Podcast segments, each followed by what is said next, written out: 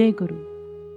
An autobiography of a yogi में आगे आप सुनेंगे प्रकरण तीस, चमत्कारों का नियम। महान उपन्यासकार लियो टॉल्स्टॉय ने एक अत्यंत रोचक कथा लिखी थी, तीन वैरागी। उनके मित्र निकोलस रोडिच ने उसे संक्षेप में इस प्रकार प्रस्तुत किया। एक द्वीप पर तीन वृद्ध वैरागी रहते थे। वे इतने भोले भाले थे कि उन्हें केवल एक ही प्रार्थना आती थी। हम तीन हैं, तू, यानी ईश्वर, तीन हैं। हम पर दया कर। इस अत्यंत सीधी साधी भोली प्रार्थना के समय महान चमत्कार प्रकट होते थे।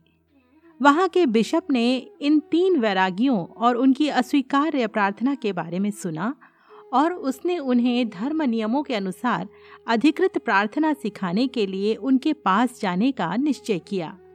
उसने उस द्वीप पर पहुंचकर वैरागियों को बताया कि उनकी प्रार्थना अत्यंत अशोभनीय है और फिर उसने उन्हें कुछ प्रचलित प्रार्थनाएँ सिखाईं। उसके बाद बिशप एक नाव पर सवार होकर चल पड़े। उसने नाव के पीछे आते एक दीप्तमान प्रकाश को देखा। जब वो प्रकाश निकट आया तो उसने उस प्रकाश में उन तीन वैरागियों को देखा, जो एक दूसरे का हाथ पकड़े हुए नाव की बराबरी में आने के लिए पानी की लहरों पर दौड़ रहे थे। जब वे बिशप के पास पहुँचे तो उन्होंने चिल्लाकर उससे कहा, आपने हमें जो प्रार्थनाएँ सिखाई थी, वे सब हम भूल गए हैं, और इसलिए आपसे ये अनुरोध करने के लिए दौड़े दौड़े आए हैं कि आप फिर से हमें वो प्रार्थनाएँ सिखा दें। विस्मय विभोर बिशप ने सिर हिलाया। विनम्रता पूर्वक उसने उनसे कहा, प्रियजनों, अपनी पुरानी प्रार्थना ही जारी रखें। ये तीन वैरागी पानी पर कैसे चल सके? ईसा मसीह सूली पर लटके मृत शरीर को पुनरुज्जीवित कैसे कर सके? लाहाड़ी महाशय और श्री युक्तेश्वर अपने चमत्कार कैसे कर सके? आधुनिक विज्ञान के पास अभी तक इसका कोई उत्तर नहीं है। जबकि अणु युग के आने से विश्व मानस के कार्यक्षेत्र में उसके ज्ञान में अत्यधिक वृद्धि भी हो गई है। मनुष्य की शब्दावली में अब असंभव शब्द धीरे धीरे महत्वहीन होने लगे हैं। वेद शास्त्र कहते हैं कि भौतिक जगत माया के एक ही मूल सिद्धांत के अंतर्गत कार्य करता है। सापेक्षता और द्वैत का सिद्धांत। समस्त जीव सृष्टि एकमात्र ईश्वर ही है और वो अखंड, निरपेक्ष एकत्व है। सृष्टि की पृथक और भिन्न भिन्न अभिव्यक्तियों में प्रकट होने के लिए वो झूठा या अवास्तविक चोला पहन लेता है। ये झूठा द्वित्व प्रदान करने वाला चोला ही माया है। आधुनिक काल के अनेक बड़े बड़े वैज्ञानिक आविष्कारों से प्राचीन ऋषियों की इस सरल घोषणा की पुष्टि होती है। न्यूटन का गति का सिद्धांत माया का ही एक नियम है। प्रत्येक क्रिया के लिए उसके समतुल्य विपरीत प्रतिक्रिया होती है। किन्हीं भी दो पिंडों की एक दूसरे पर क्रियाएँ सदैव समतुल्य और परस्पर विरोधी दिशाओं में लक्षित होती हैं। इस प्रकार क्रिया और प्रतिक्रिया सर्वस्वी समतुल्य होती हैं। केवल एक ही शक्ति का होना असंभव है। समतुल्य और परस्पर विरोधी शक्तियों की जोड़ी होनी चाहिए और सदा रहती ही है। प्रकृति की मूलभूत क्रियाएँ अपनी माया मूलकता का ही परिचय देती हैं। उदाहरण के लिए, विद्युत शक्ति आकर्षण और विकर्षण के कारण निर्मित होती है। इसके इलेक्ट्रॉन और प्रोटॉन परस्पर विरोधी विद्युत आवेग हैं। दूसरा उदाहरण, अणु, अर्थात पदार्थ की सूक्ष्मतम कणिका स्वयं पृथ्वी की तरह ही घनात्मक और ऋणात्मक, यानी पॉजिटिव एंड नेगेटिव ध्रुवों से युक्त एक चुंबक है। ये समस्त गोचर जगत ध्रुवता के प्रभाव में है। भौतिक शास्त्र, रसायन शास्त्र या किसी भी अन्य विज्ञान का कोई भी नियम कभी अंतर्निहित परस्पर विरोधी तत्वों से मुक्त नहीं मिलता। अतः भौतिक विज्ञान माया के बाहर के किसी नियम का सूत्र नहीं बना सकता। सृष्टि का मूल ताना बाना ही माया है। उसकी मूल रचना ही माया है। स्वयं प्रकृति माया है। प्राकृतिक विज्ञान के पास केवल प्रकृति के अपरिहार्य सारभूत तत्वों का ही अध्ययन और उन्हीं का प्रयोग करने के सिवा और कोई चारा ही नहीं है। अपने क्षेत्र में प्रकृति शाश्वत और अपार है। भावी वैज्ञानिक उसकी विविध रूपी अनंतता के एक के बाद एक पहलू की खोज करते जाने से अधिक कुछ नहीं कर पाएँगे। विज्ञान इस प्रकार सदा के लिए परिवर्तनों के क्रम से ही गुजरता रहेगा और अंतिम कारण तक कभी नहीं पहुँच पाएगा। पहले से ही अस्तित्व में आए हुए और कार्य करते हुए ब्रह्मांड के नियमों का पता लगाने की तो उसमें क्षमता है, परंतु नियम बनाने वाले विधाता और कार्य चलाने वाले जगन नियंता को ढूंढ पाने में वो असमर्थ है। गुरुत्वाकर्षण और विद्युत शक्ति के तेजस्वी प्रदर्शनों का तो पता चल गया, परंतु गुरुत्वाकर्षण और विद्युत शक्ति क्या है, कोई मानव नहीं जानता। सहस्त्राब्दियों से अवतारों और सदगुरुओं ने मानव जाति को माया से ऊपर उठने का कार्य दे रखा है। सृष्टि के द्वैत के ऊपर उठकर उसके पीछे विद्यमान सृष्टा की अखंड एकता को पहचानना ही मनुष्य का सर्वोच्च लक्ष्य माना गया। जो माया में लिप्त रहते हैं, उन्हें उसके ध्रुवता नियम को स्वीकार करना ही होगा। ज्वार भाटा, उत्थान, पतन दिन रात सुख दुख अच्छा बुरा, जन्म मृत्यु। कुछ हज़ार मानव जन्मों से गुजरने के बाद मनुष्य को इन आवृत्तियों की ये नियमबद्ध क्रमशीलता पीड़ादायक और नीरस प्रतीत होने लगती है। तब वो माया जनित विविधताओं से परे आशापूर्ण दृष्टि डालने लगता है। माया के पर्दे को हटाने का ही अर्थ है सृष्टि के रहस्य को अनावृत करना, जो इस प्रकार सृष्टि का अनावरण कर देता है केवल वही सच्चा अद्वैतवादी है। अन्य सब केवल मूर्ति पूजक हैं।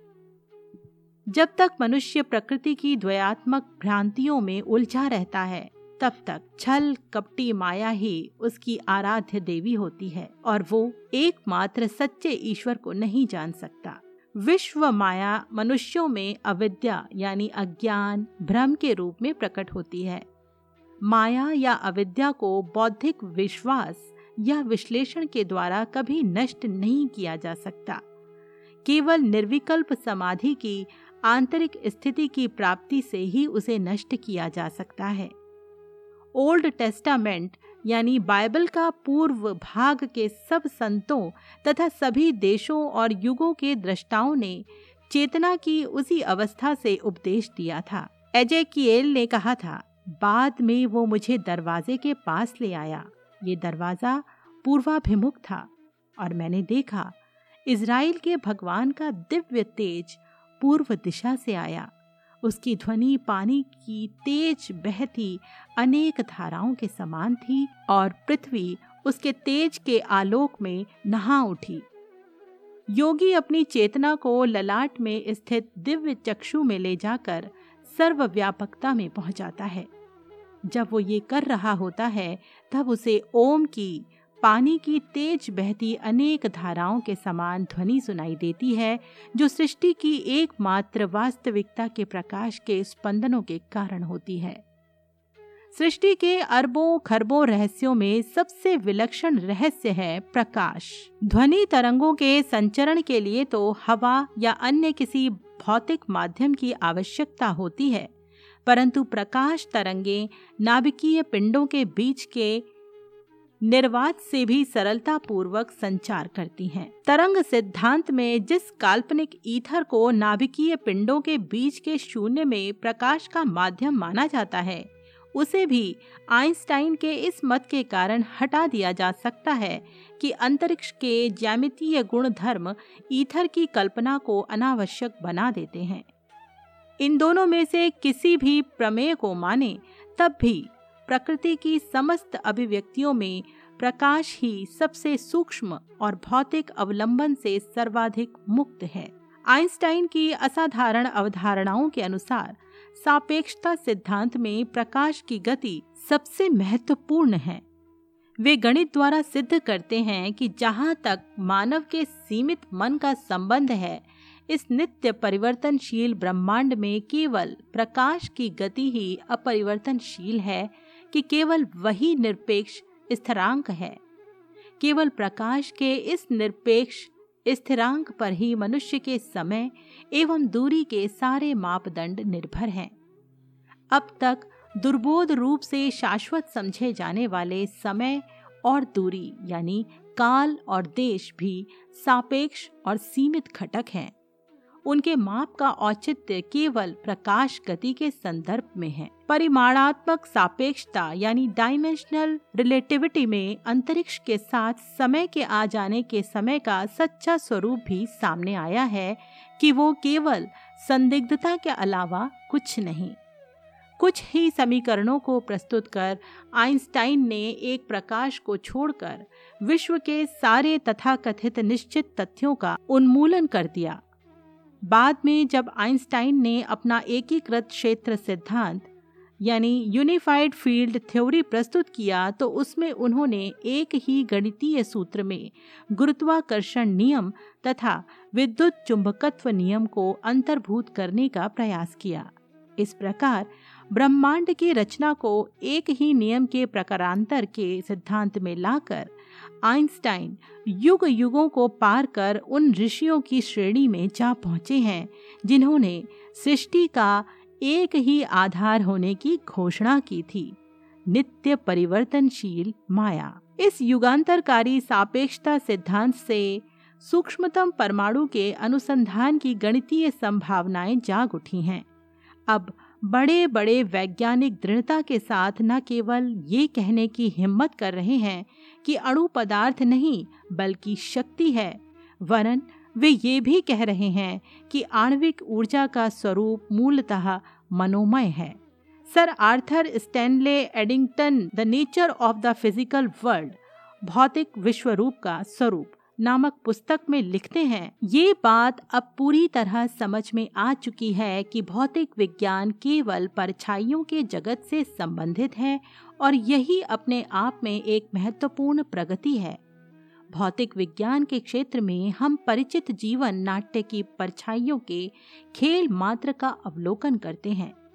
मेरे हाथ की छाया टेबल की छाया पर टिकी हुई है और स्याही की छाया कागज़ की छाया पर अंकित हो रही है। ये सब प्रतीकात्मक है और भौतिक विज्ञानी इसे प्रतीक के रूप में ही रहने देता है। परंतु रसायन शास्त्री मन प्रतीकों को उनके मूल स्वरूप में परिवर्तित कर देता है। मोटे तौर पर, इस सब का निष्कर्ष ये निकलता है कि इस जगत का सारा प्रपंच केवल मनोमय, यानी मन जिस तत्व से बना है, उसी तत्व से बना है। हाल में बनाए गए इलेक्ट्रॉन माइक्रोस्कोप से ये निश्चित प्रमाण मिल चुका है कि परमाणुओं का मूल स्वरूप प्रकाश है और प्रकृति में द्वैत अनिवार्य है। द न्यूयॉर्क टाइम्स ने American Association for the Advancement of Science की एक सभा के समक्ष 1937 में दिखाए गए इलेक्ट्रॉन माइक्रोस्कोप के एक प्रयोग का विवरण भी प्रकाशित किया था। द मिस्टीरियस यूनिवर्स रहस्यपूर्ण ब्रह्मांड, में सर जेम्स जीन्स लिखते हैं। ज्ञान का प्रवाह अब यंत्र विहीन वास्तविकता की ओर बहने लगा है। अब ब्रह्मांड एक विराट यंत्र नहीं, बल्कि एक विराट विचार प्रतीत होने लगा है। इस प्रकार बीसवीं सदी का विज्ञान प्राचीन वेदों की भाषा बोलने लगा है। अतः यदि आध्यात्मिक शिक्षा द्वारा नहीं तो विज्ञान द्वारा ही सही। मनुष्य को ये दार्शनिक सत्य समझ लेना चाहिए कि भौतिक जगत नाम की कोई चीज़ ही नहीं है। उसका ताना बाना भी केवल भ्रम है, माया है। विश्लेषण करने पर उसकी सत्यता की मृग मरीचिकाएँ विलुप्त हो जाती हैं। भौतिक जगत की सत्यता के प्रति आश्वस्त करने वाले आधार जैसे जैसे मनुष्य के सामने ढहने लगते हैं, वैसे वैसे मिथ्या जगत में आस्था रखने की अपनी भूल का उसे कुछ कुछ एहसास होने लगता है और ये बात भी उसकी समझ में कुछ कुछ आने लगती है कि उसने प्रभु की उस आज्ञा का उल्लंघन किया है कि तुम मेरे सिवा और किसी को ईश्वर नहीं मानोगे।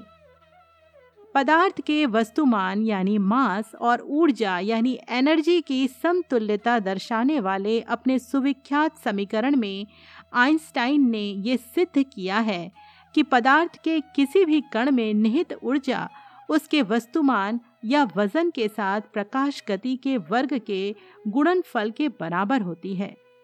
पदार्थ कणों के विनाश द्वारा आणविक ऊर्जाओं को मुक्त किया जा सकता है। पदार्थ की मृत्यु ने एक आणविक युग को जन्म दिया है। गणित में प्रकाश गति इसलिए प्रतिमान या स्थिरांक नहीं है कि एक लाख छियासी हज़ार तीन सौ मील प्रति सेकंड की संख्या स्वयं पूर्ण है, बल्कि इसलिए है कि कोई भी पदार्थ पिंड कभी उस गति को प्राप्त नहीं कर सकता, क्योंकि उसकी गति के साथ उसका वस्तुमान यानी मास बढ़ता जाता है। दूसरे शब्दों में कहें तो केवल ऐसा पदार्थ पिंड प्रकाश की गति के साथ जा सकता है, जिसका वस्तुमान अनंत हो। ये संकल्पना हमें चमत्कारों के नियम के द्वार पर लाकर खड़ा कर देती है, जो सिद्ध जन अपने शरीर को तथा अन्य वस्तुओं को प्रकट या अदृश्य कर देने की, प्रकाश की गति से संचार करने की और सृजनक्षम प्रकाश किरणों का उपयोग कर किसी भी वस्तु को तक्षण मूर्त रूप देने की शक्ति रखते हैं, उन्होंने इस विहित शर्त को पूरा कर दिया होता है। उनका वस्तुमान अनंत होता है। सिद्ध योगी की चेतना उसके छोटे से शरीर से बंधी ना रहकर, अनायास ही ब्रह्मांड की रचना के साथ तदरूप हो जाती है। गुरुत्वाकर्षण के कारण सभी भौतिक पदार्थ भार युक्त होते हैं, परंतु ये गुरुत्वाकर्षण फिर चाहे न्यूटन उसे शक्ति कहें या आइंस्टाइन उसे जड़ता की अभिव्यक्ति कहें, किसी सिद्ध को भार का गुण धर्म व्यक्त करने के लिए विवश करने में असमर्थ है।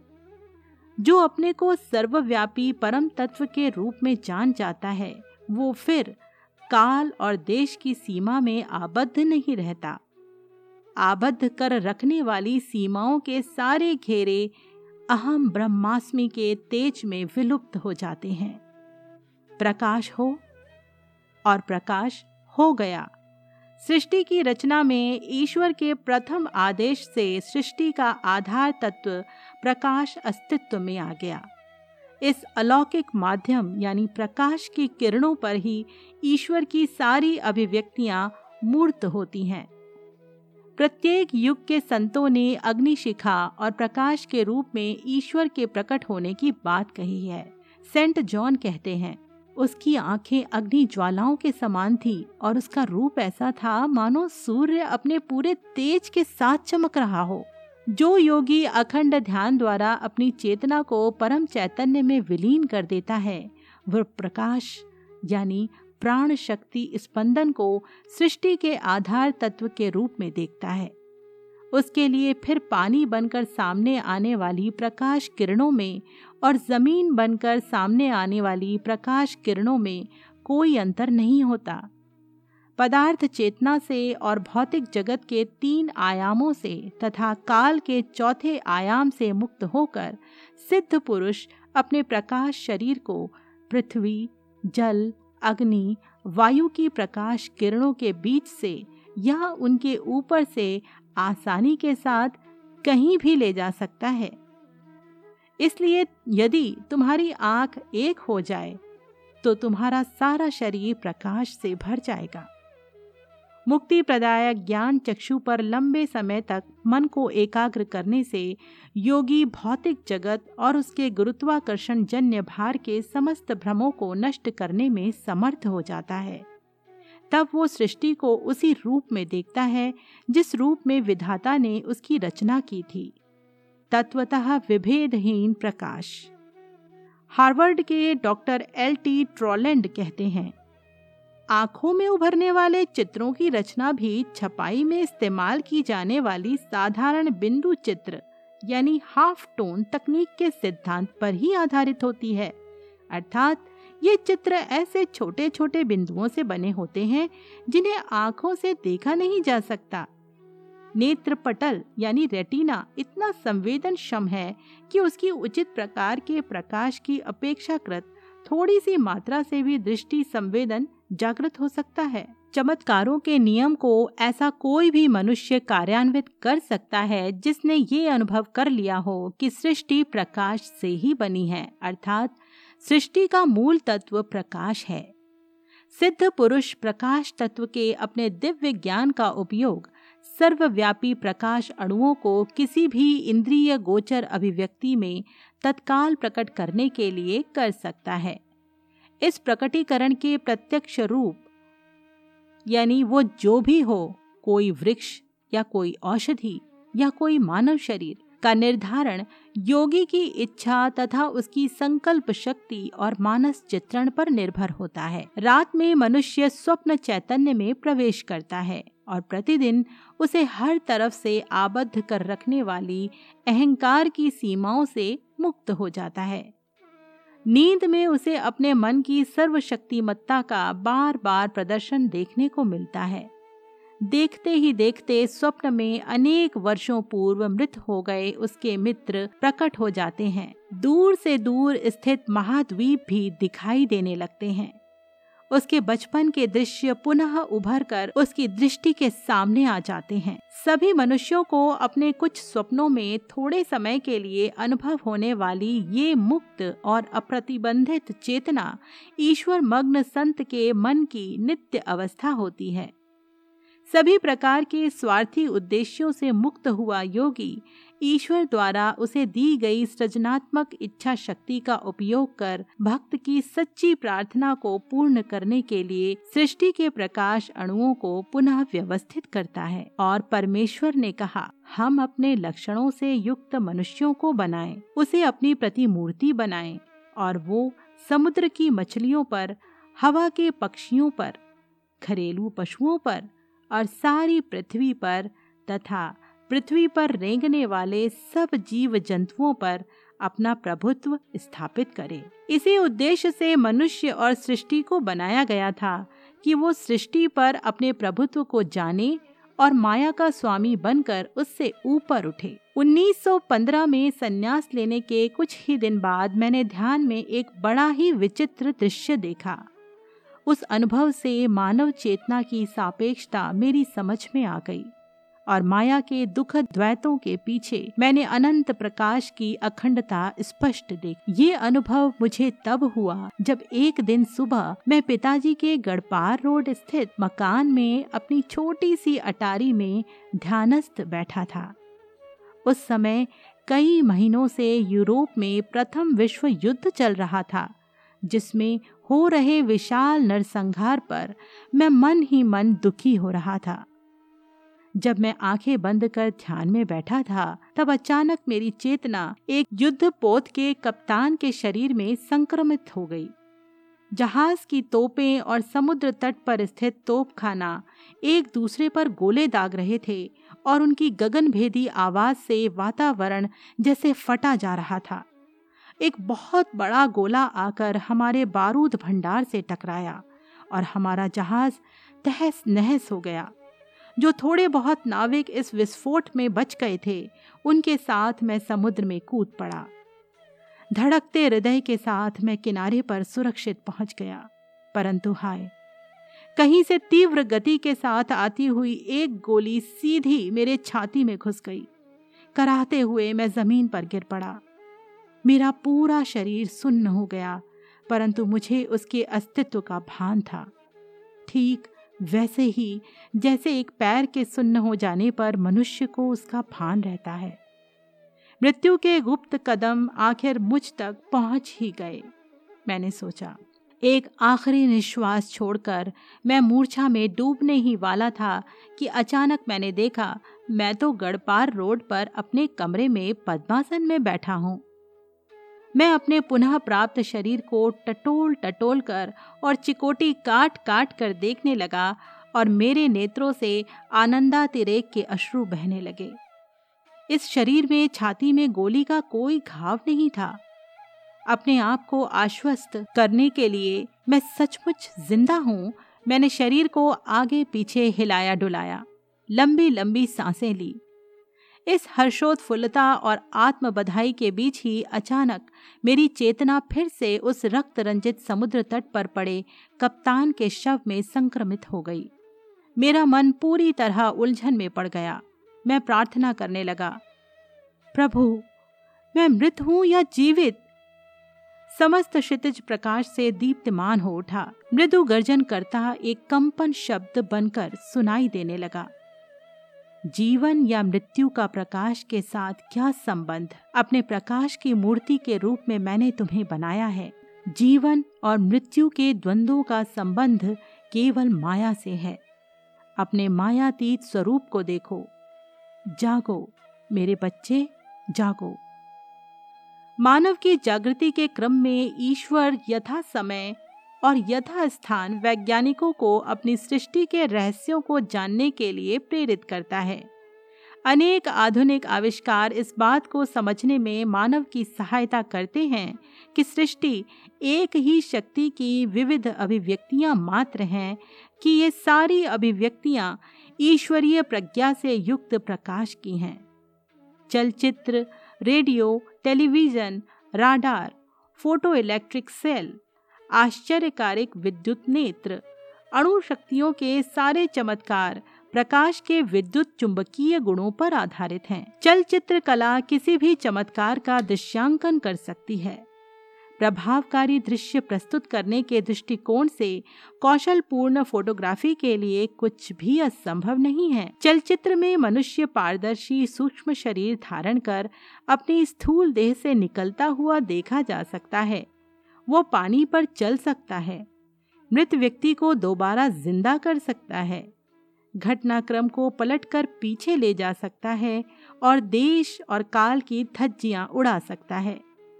कुशल फोटोग्राफर अपनी इच्छा के अनुसार छाया चित्रों को मिलाकर दृष्टि के लिए चमत्कार कर सकता है, ठीक उसी प्रकार जैसे सिद्ध पुरुष वास्तविक प्रकाश किरणों के साथ करता है। जीवंत प्रतीत होने वाले चित्रों को प्रस्तुत करते चलचित्र सृष्टि के अनेक तथ्यों पर प्रकाश डालते हैं। सृष्टि निर्देशक ने अपनी पटकथाएँ स्वयं लिखी हैं और सदियों के इस विराट चित्रपट में असंख्य अभिनेता अभिनेत्रियों का समावेश किया है। अनंतता के अंधकारपूर्ण बूथ से वो प्रकाश की अपनी किरणों को प्रक्षेपित करता है, जो एक के बाद एक आने वाले युगों की फ़िल्मों में से होकर महाकाश के पर्दे पर गिरते हैं और उन फ़िल्मों के चित्रों को प्रतिबिंबित करते हैं। जिस प्रकार सिनेमा के चित्र वास्तविक प्रतीत होते हैं, परंतु होते हैं मात्र प्रकाश और छाया के मिले जुले चित्र, उसी प्रकार सृष्टि की विविधता भी एक भ्रम मात्र है। विभिन्न ग्रह मंडल और उन पर जीने वाले असंख्य जीव एक विराट चलचित्र के चित्रों के अतिरिक्त कुछ नहीं। मनुष्य की पचेंद्रियों को तात्कालिक समय के लिए वास्तविक लगने वाले परिवर्ती दृश्य मानव चेतना के पर्दे पर अनंत सृजनात्मक किरण द्वारा प्रक्षेपित किए जाते हैं। सिनेमा दर्शक दृष्टि ऊपर उठाकर देख सकते हैं कि पर्दे पर दिखाई देने वाले सारे चित्र, चित्रविहीन प्रकाश किरणों की एक बीम से उत्पन्न होते हैं। सृष्टि का ये रंग बिरंगी नाटक भी उसी प्रकार का एक विश्व स्रोत से आने वाले एकमात्र श्वेत प्रकाश से उत्पन्न हो रहा है। अकल्पनीय कौशल के साथ ईश्वर अपनी संतानों के मनोरंजन के लिए विराट नाटक प्रस्तुत कर रहे हैं, जिसमें उन्हें वे अपने ग्रह मंडलीय नाट्य गृह में नाटक के पात्र भी बना रहे हैं और दर्शक भी। एक दिन यूरोप के युद्ध क्षेत्रों की न्यूज़ रील देखने के लिए मैं एक सिनेमा थिएटर में गया। प्रथम विश्व युद्ध पाश्चात्य जगत में तब भी चल रहा था। न्यूज़ रील में नरसंहार इतना वास्तविक लग रहा था कि मैं अत्यंत व्यथित हृदय से थिएटर से बाहर निकला। मैं प्रार्थना करने लगा, प्रभु, आप इतना दुख दर्द क्यों होने देते हैं? मेरे आश्चर्य का ठिकाना ना रहा जब प्रत्यक्ष यूरोप के युद्ध क्षेत्रों के दिव्य दर्शन के रूप में मेरी प्रार्थना का तत्काल उत्तर आया। मृतकों और मृणासन्न लोगों से भरे ये दृश्य न्यूज़ रील के चित्रांकन से कहीं अधिक भयंकर थे। ध्यान से देखो, मेरी अंतर चेतना से एक मृदु एवं सौम्य वाणी कह रही थी, तुम देखोगे कि फ्रांस में अभी अभिनीत किए जा रहे ये दृश्य प्रकाश छाया के खेल के अतिरिक्त कुछ नहीं है। ये सृष्टि के चलचित्र हैं। उतने ही वास्तविक और उतने ही अवास्तविक जितनी तुमने अभी अभी देखी न्यूज़ रील थी। नाटक के भीतर और एक नाटक। मेरे हृदय को अभी भी सांत्वना नहीं मिली। दिव्य वाणी आगे कहती गई, सृष्टि, प्रकाश और छाया दोनों है, अन्यथा कोई चित्र संभव नहीं हो सकता। माया के भले एवं बुरे गुण बारी बारी से एक दूसरे पर हावी होते रहते हैं। इसी संसार में यदि अखंड आनंद प्राप्त हो जाए तो क्या मनुष्य किसी दूसरे लोक की कामना करेगा? दुख दर्द मिले बिना वो तो इस बात को याद करने की भी कोशिश नहीं करता कि उसने अपना नित्य धाम त्याग दिया है। दुख उसे ये याद दिलाने के लिए चुभोया जाने वाला एक शूल है। दुख से बचने का उपाय ज्ञान है। मृत्यु की विभीषिका मिथ्या है। अवास्तविक है। जो लोग उसके नाम से काँप उठते हैं, वे नाटक के उस नासमझ नट के समान हैं, जो उस पर पिस्तौल से नकली गोली दागी जाने पर भी भय के मारे मंच पर ही मर जाता है। मेरी संतानें प्रकाश की हैं। वे सदा के लिए माया के अंधकार में सोई नहीं रहेंगी। मैंने शास्त्रों में माया के विषय में बहुत कुछ पढ़ा था, परंतु उससे मुझे माया का वैसा गहरा ज्ञान प्राप्त नहीं हुआ था, जैसा ध्यान में दिखने वाले दृश्यों और उनके साथ आने वाले सांत्वनादायक शब्दों से प्राप्त हुआ। मनुष्य के मूल्यों में, मान्यताओं में सोच विचार में गहन परिवर्तन आ जाता है, जब उसे इस सत्य का विश्वास हो जाता है कि ये सृष्टि केवल एक विराट चलचित्र है और इसके भीतर नहीं, बल्कि इसके परे उसका सच्चा स्वरूप निहित है। इस प्रकरण को पूरा लिखने के पश्चात मैं अपने पलंग पर पद्मासन में बैठ गया। मेरे कमरे में दो मंद लैंपों का धुंधला प्रकाश फैला हुआ था। मैंने दृष्टि ऊपर उठाई तो देखा कि छत में सरसों के रंग के छोटे छोटे प्रकाश बिंदु रेडियम के समान चमकते हुए झिलमिला रहे थे। असंख्य प्रकाश किरणें वर्षा के जलरेखीय बाणों के समान एक पारदर्शी किरणावली बनकर शांति से मुझ पर बरसती रहीं। तत्काल मेरी स्थूल देह की जड़ता समाप्त हो गई और वो सूक्ष्म देह के समान झीनी बन गई। मुझे हवा में तैरने का आभास हो रहा था। मेरा भारहीन शरीर पलंग का नाम मात्र का स्पर्श करते हुए बारी बारी से दाहिने बाएँ सरकने लगा। मैंने कमरे में दृष्टि दौड़ाई। दीवारें और सारा फर्नीचर अपनी अपनी जगह यथास्थित था, परंतु प्रकाश की अल्प किरणावली इतनी विस्तृत और व्यापक हो गई थी कि अब छत नज़र ही नहीं आ रही थी। मैं विस्मित हो गया। मानो उस प्रकाश से ही एक आवाज़ आई।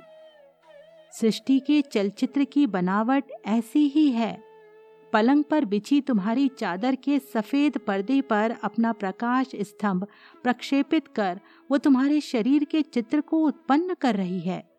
देखो, तुम्हारा ये शरीर प्रकाश के अतिरिक्त कुछ भी नहीं है। मैंने अपने हाथों की ओर देखा और उन्हें आगे पीछे हिलाया। परंतु उनमें मुझे किसी वज़न का अनुभव नहीं हुआ। मैं परमानंद में विभोर हो उठा।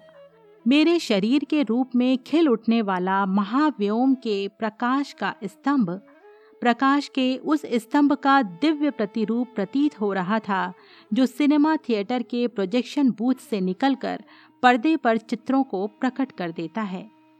लंबे समय तक मैं अपने कमरे के मंद प्रकाश युक्त थिएटर में अपने शरीर का ये चलचित्र अनुभव करता रहा। ध्यान में और ध्यान के अतिरिक्त भी मुझे अनेका अनेक दर्शन हुए हैं। परंतु ये उन सबसे पूर्णतः निराला था। जब मेरे ठोस शरीर का भ्रम पूर्णतः विलुप्त हो गया और जब इस बात का ज्ञान गहराई तक मेरी चेतना में उतर गया कि सभी वस्तुओं का सार केवल प्रकाश ही है तो मैंने अपनी दृष्टि उठाकर ऊपर प्राण कणों की उस धड़कती धारा की ओर देखा और उससे याचना करने लगा।